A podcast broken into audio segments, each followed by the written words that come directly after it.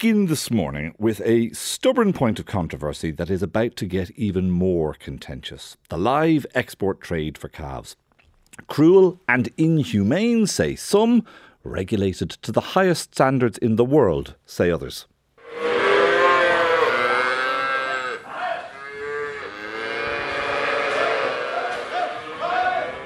There will be those who will hear the noise in the background here who will say, well, that's an indication that these animals are distressed. What do you say to them? I, will give an answer. If you put, if you put, there's four, 300 sucks in this shed here. You put all the 300 young lads in together, they're at having their dinner, right? Would they not be all talking to each other and shouting and roaring? Calf exporter Seamus Scallon on the programme back in April. Right now, he and everybody else is allowed to transport calves at 14 days of age. But Declan O'Brien, the Farmers Journal, tells us that the Department of Agriculture has been floating the idea of that limit becoming 28 days old, ahead of possible new rules from Brussels coming in December.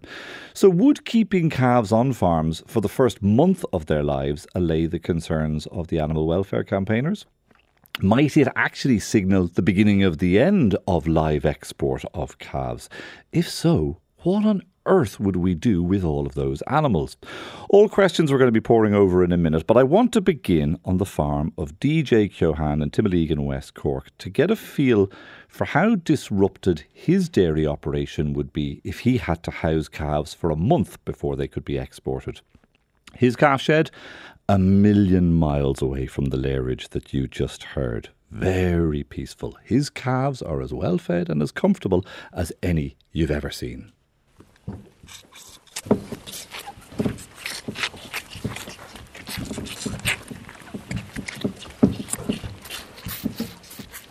Vigorous suckling at a feeder by a group of three week old calves who are due to be collected later on that day for export to the veal market on the continent. DJ is in the milk business and doesn't see himself as a calf rearing specialist, so it is always a bit of a relief to see them leave the yard. When your transporter comes to take those calves away, I'd imagine there's a bit of a sigh of relief. A little there? bit, oh, definitely, yeah. Well, he'd only take maybe eight or ten at a time, but like, there's, there's, it's, it's nice to see him going, yeah, definitely, yeah. There'll be about 160 calves born on this farm this year most of them in the space of a few weeks in spring, and making sure that everything is properly fed and bedded adds significantly to DJ's workload. Well, they always say hunger's the best sauce of all. So I mean, if they're hungry, they will suck it. If they're hungry, they will they will drink it eventually. Obviously, of course, and there's a bit of work in it. Of course, obviously, there's obviously these people specialise in it. But um, it's like a baby calf. If the baby calf won't drink when he'll get hungry, he will drink. But that's something that you have to monitor its time out of your oh, day. without a shadow of a doubt. The baby calf, the first 24 hours of a, of a baby calf's life, you could spend 20 minutes feeding a single calf. It's, it's part of the job. You just have to do it. Yeah. Multiply by 160 could, across a year. Exactly, yeah. They could be, in the springtime, you could have five or six cows calving in a day, every day, in a day. Mm-hmm. They like they watch each other and they could they might be five or six calves together then so you just have to deal with it. These are really, we, we've just half the house in use now at the moment. There's only 60, there's only what, 25 calves here. And if it had to hold 60 calves for a week longer? We often did because of the weather. Like if the boat is, if a ferry is cancelled or whatever, right, the calves, the calves just won't move. Calves won't move. So it's, it's just it's just hassle more than it is. Like it's, it's, it is hassle. That must be a ferocious amount of extra labour for you, though, when you're in the middle of calving to have that many calves around for an extra week or so. There's an extra, oh, definitely is. There's no question about it. There's an extra half an hour more in evening feeding calves, and plus the costs the labour, the straw, the bedding. It's the housing It's a big thing. Like you're, you're overcrowding, your, your houses are getting, houses are getting full. I'd imagine pneumonia must be a bit of a worry then as well. Pneumonia, like this house now, we put in a fan into this house five or six years ago. It, it was it was a game changer. Like we can adjust the fan as the as the as the, as the temperature rises in the house. We can turn up the fan as the temperature lowers. We turn it down. But like it's, it's housing is vital. Like having housing right.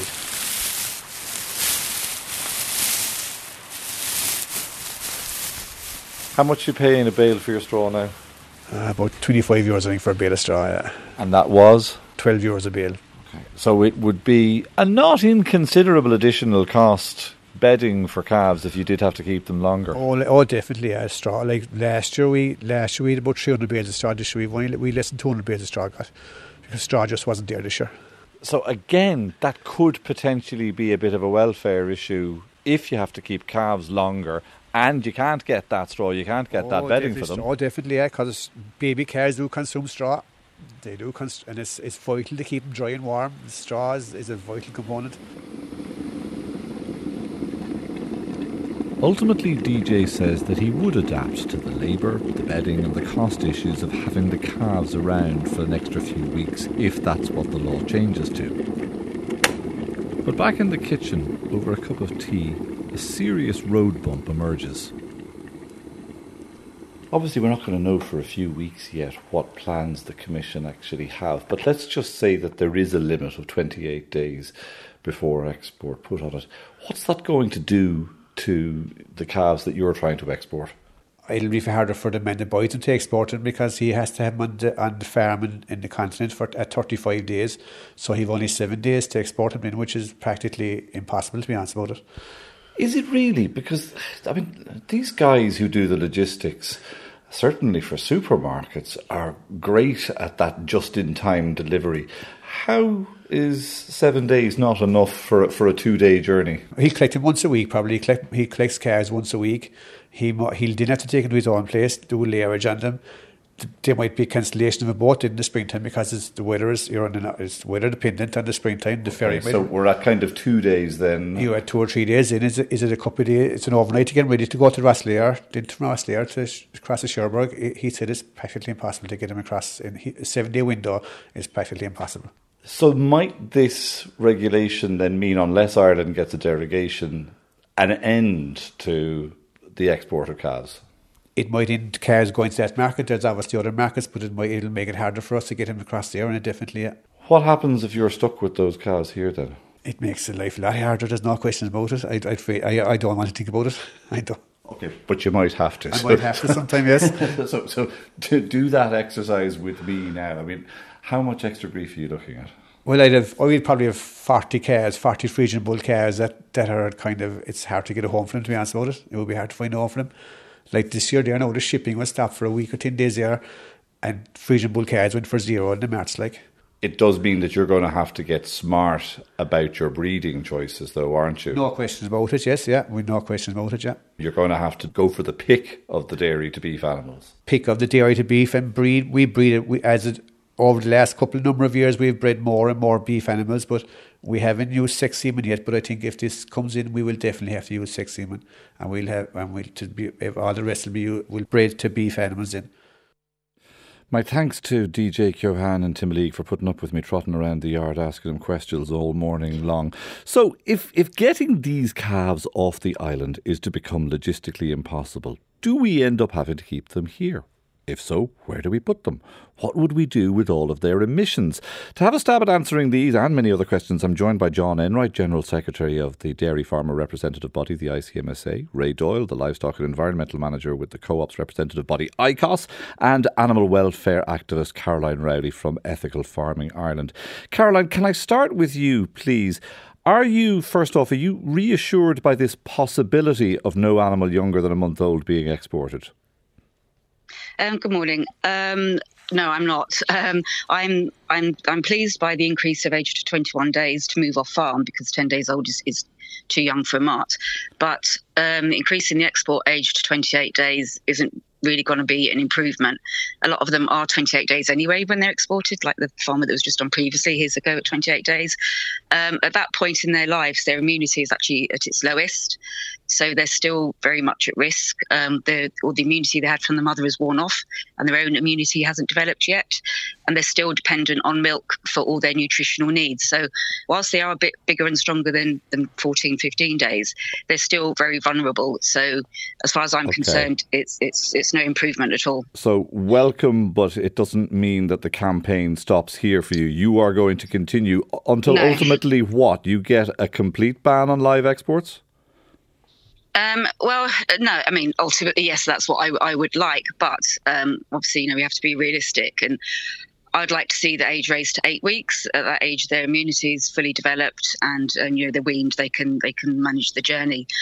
Um, I know that it would be a big difference. Like we couldn't just bring that in overnight. Um, you know, it'd have to be going stages. But you know, if a farmer has the facilities, the infrastructure, and the means to care for the calves for ten days, twenty-one days, you know, another few weeks. I know it's an extra cost, but as they get older, you know, they should they should have more value. Um, and if the age is raised to 28 days, then you know no exporter is going to want to buy calves at 10 days old. So, you know, there, there is there's a lot of changes that are going to have to be made. You know, and also you know the other guy you just had on um, kind of reference that they might, you know, if we can't export them, we might have to slaughter them. But the, the slaughter ban's coming in from Bord Bia mm. as well. So, you know, there's a lot of changes that are, are, happening, and farmers are going to have to be prepared, you know. And like the, the guy you had who was talking earlier, sometimes ferries can be cancelled.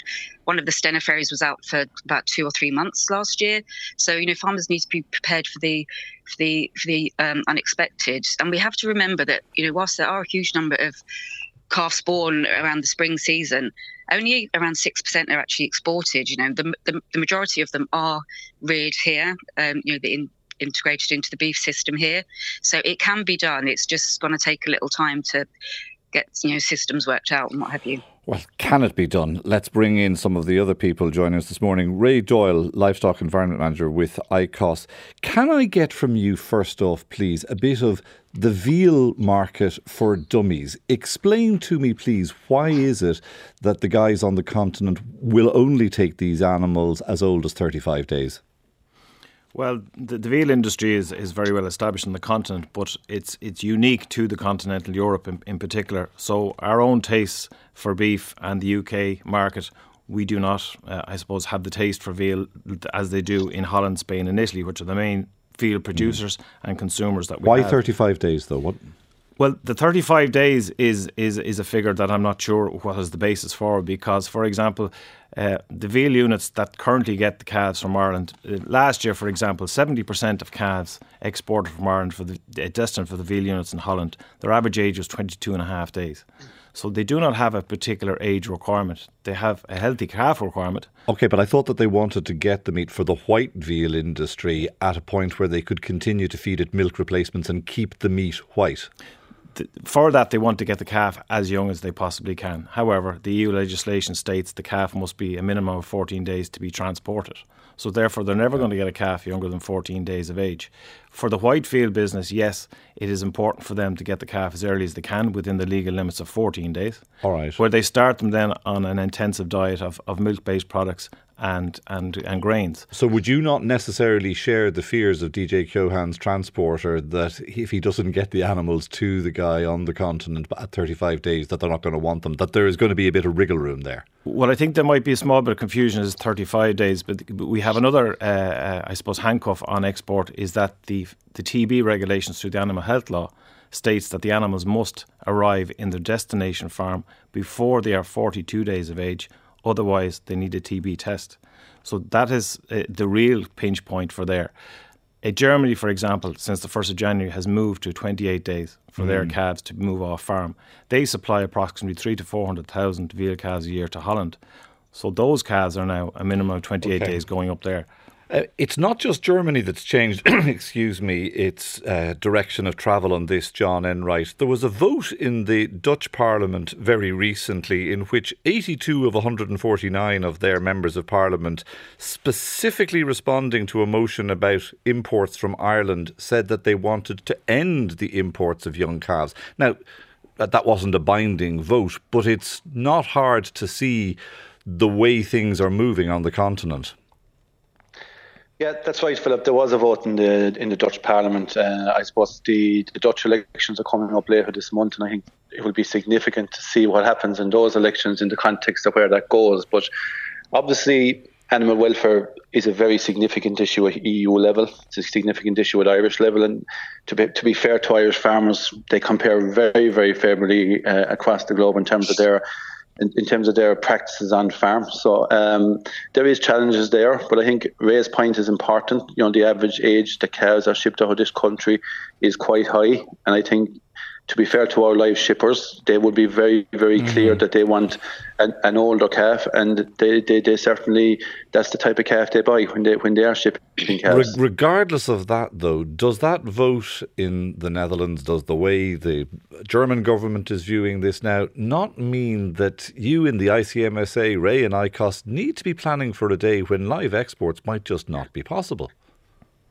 Yeah, and I think to, to be fair to the sector, the, the sector has, has been planning for a number of years for, for the changes with the with the growth in the dairy herd. You're seeing a huge amount of activity there in terms of we had we now have a dairy beef index where farmers can produce a better quality calf. We have a CBV value coming in where the national herd is being genotyped. A significant proportion of the national herd was genotyped this year, so that if I'm buying a calf in the market uh, next year, I'll have a CBV value for that calf. Um, sex semen has been has been introduced in the country where, where we'll, we'll, we'll obviously have less Friesian bull yeah. calves. So there's a huge amount of activity going on already. Philip, to be fair. Absolutely. All I of which is leading to incremental and small changes, all of which add up, and, th- and that's acknowledged. But the rock and the hard place here, Ray, is that you have potentially 300,000 animals that might not in the future be able to leave the country.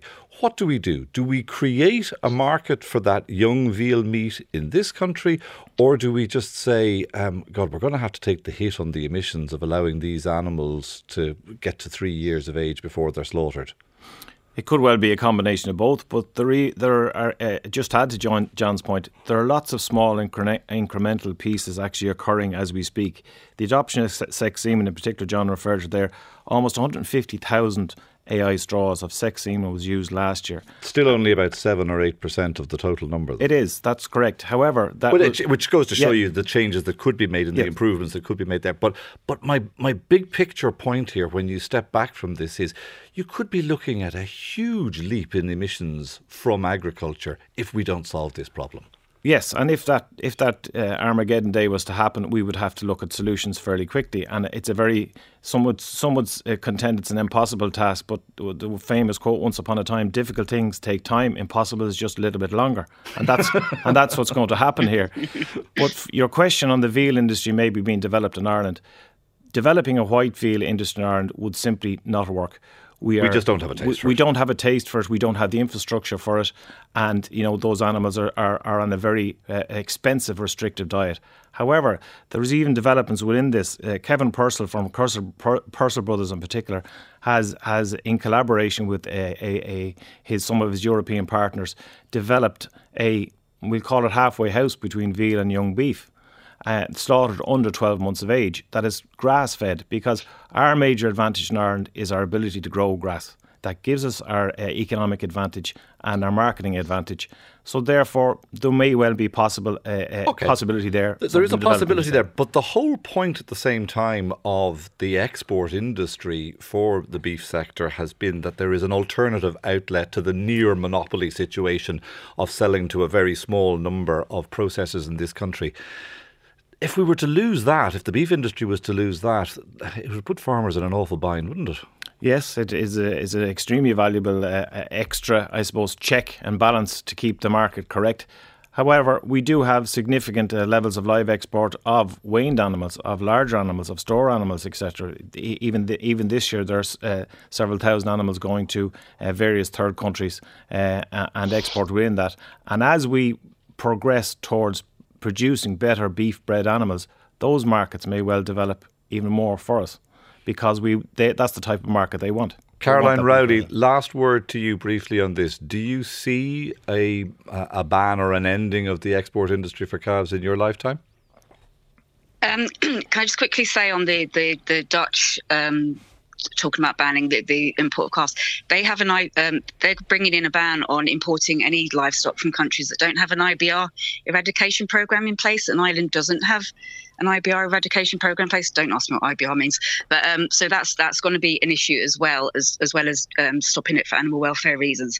But um, we have to bear in mind that the the actual percentage of animals being exported is very very small compared to the uh, number of animals that are slaughtered here every year. So like exports to third countries on a busy year, it's been around twenty seven thousand, which is less than the weekly slaughter rate. So that is not a direction that we want to go in. Okay. That's that's that's a whole other area of cruelty, um, and we don't want to go down there. And it's not necessary. What I would really love to see is calf at foot dairies, dual purpose breeds. I know it's you know it's it's a you know, it's, it's probably very difficult to do, but that's the kind of direction I'd like to see. Much higher welfare, better quality Indeed. produce But as with we've uh, a reported- smaller amount of animals. As we've Yeah. reported in this programme in the past, it is being done quite successfully in a number of dairies in the UK. Perhaps Yeah. it's time to go back and pay them another visit. Caroline Rowley, thank you very much. Ray Doyle and John Enright, too.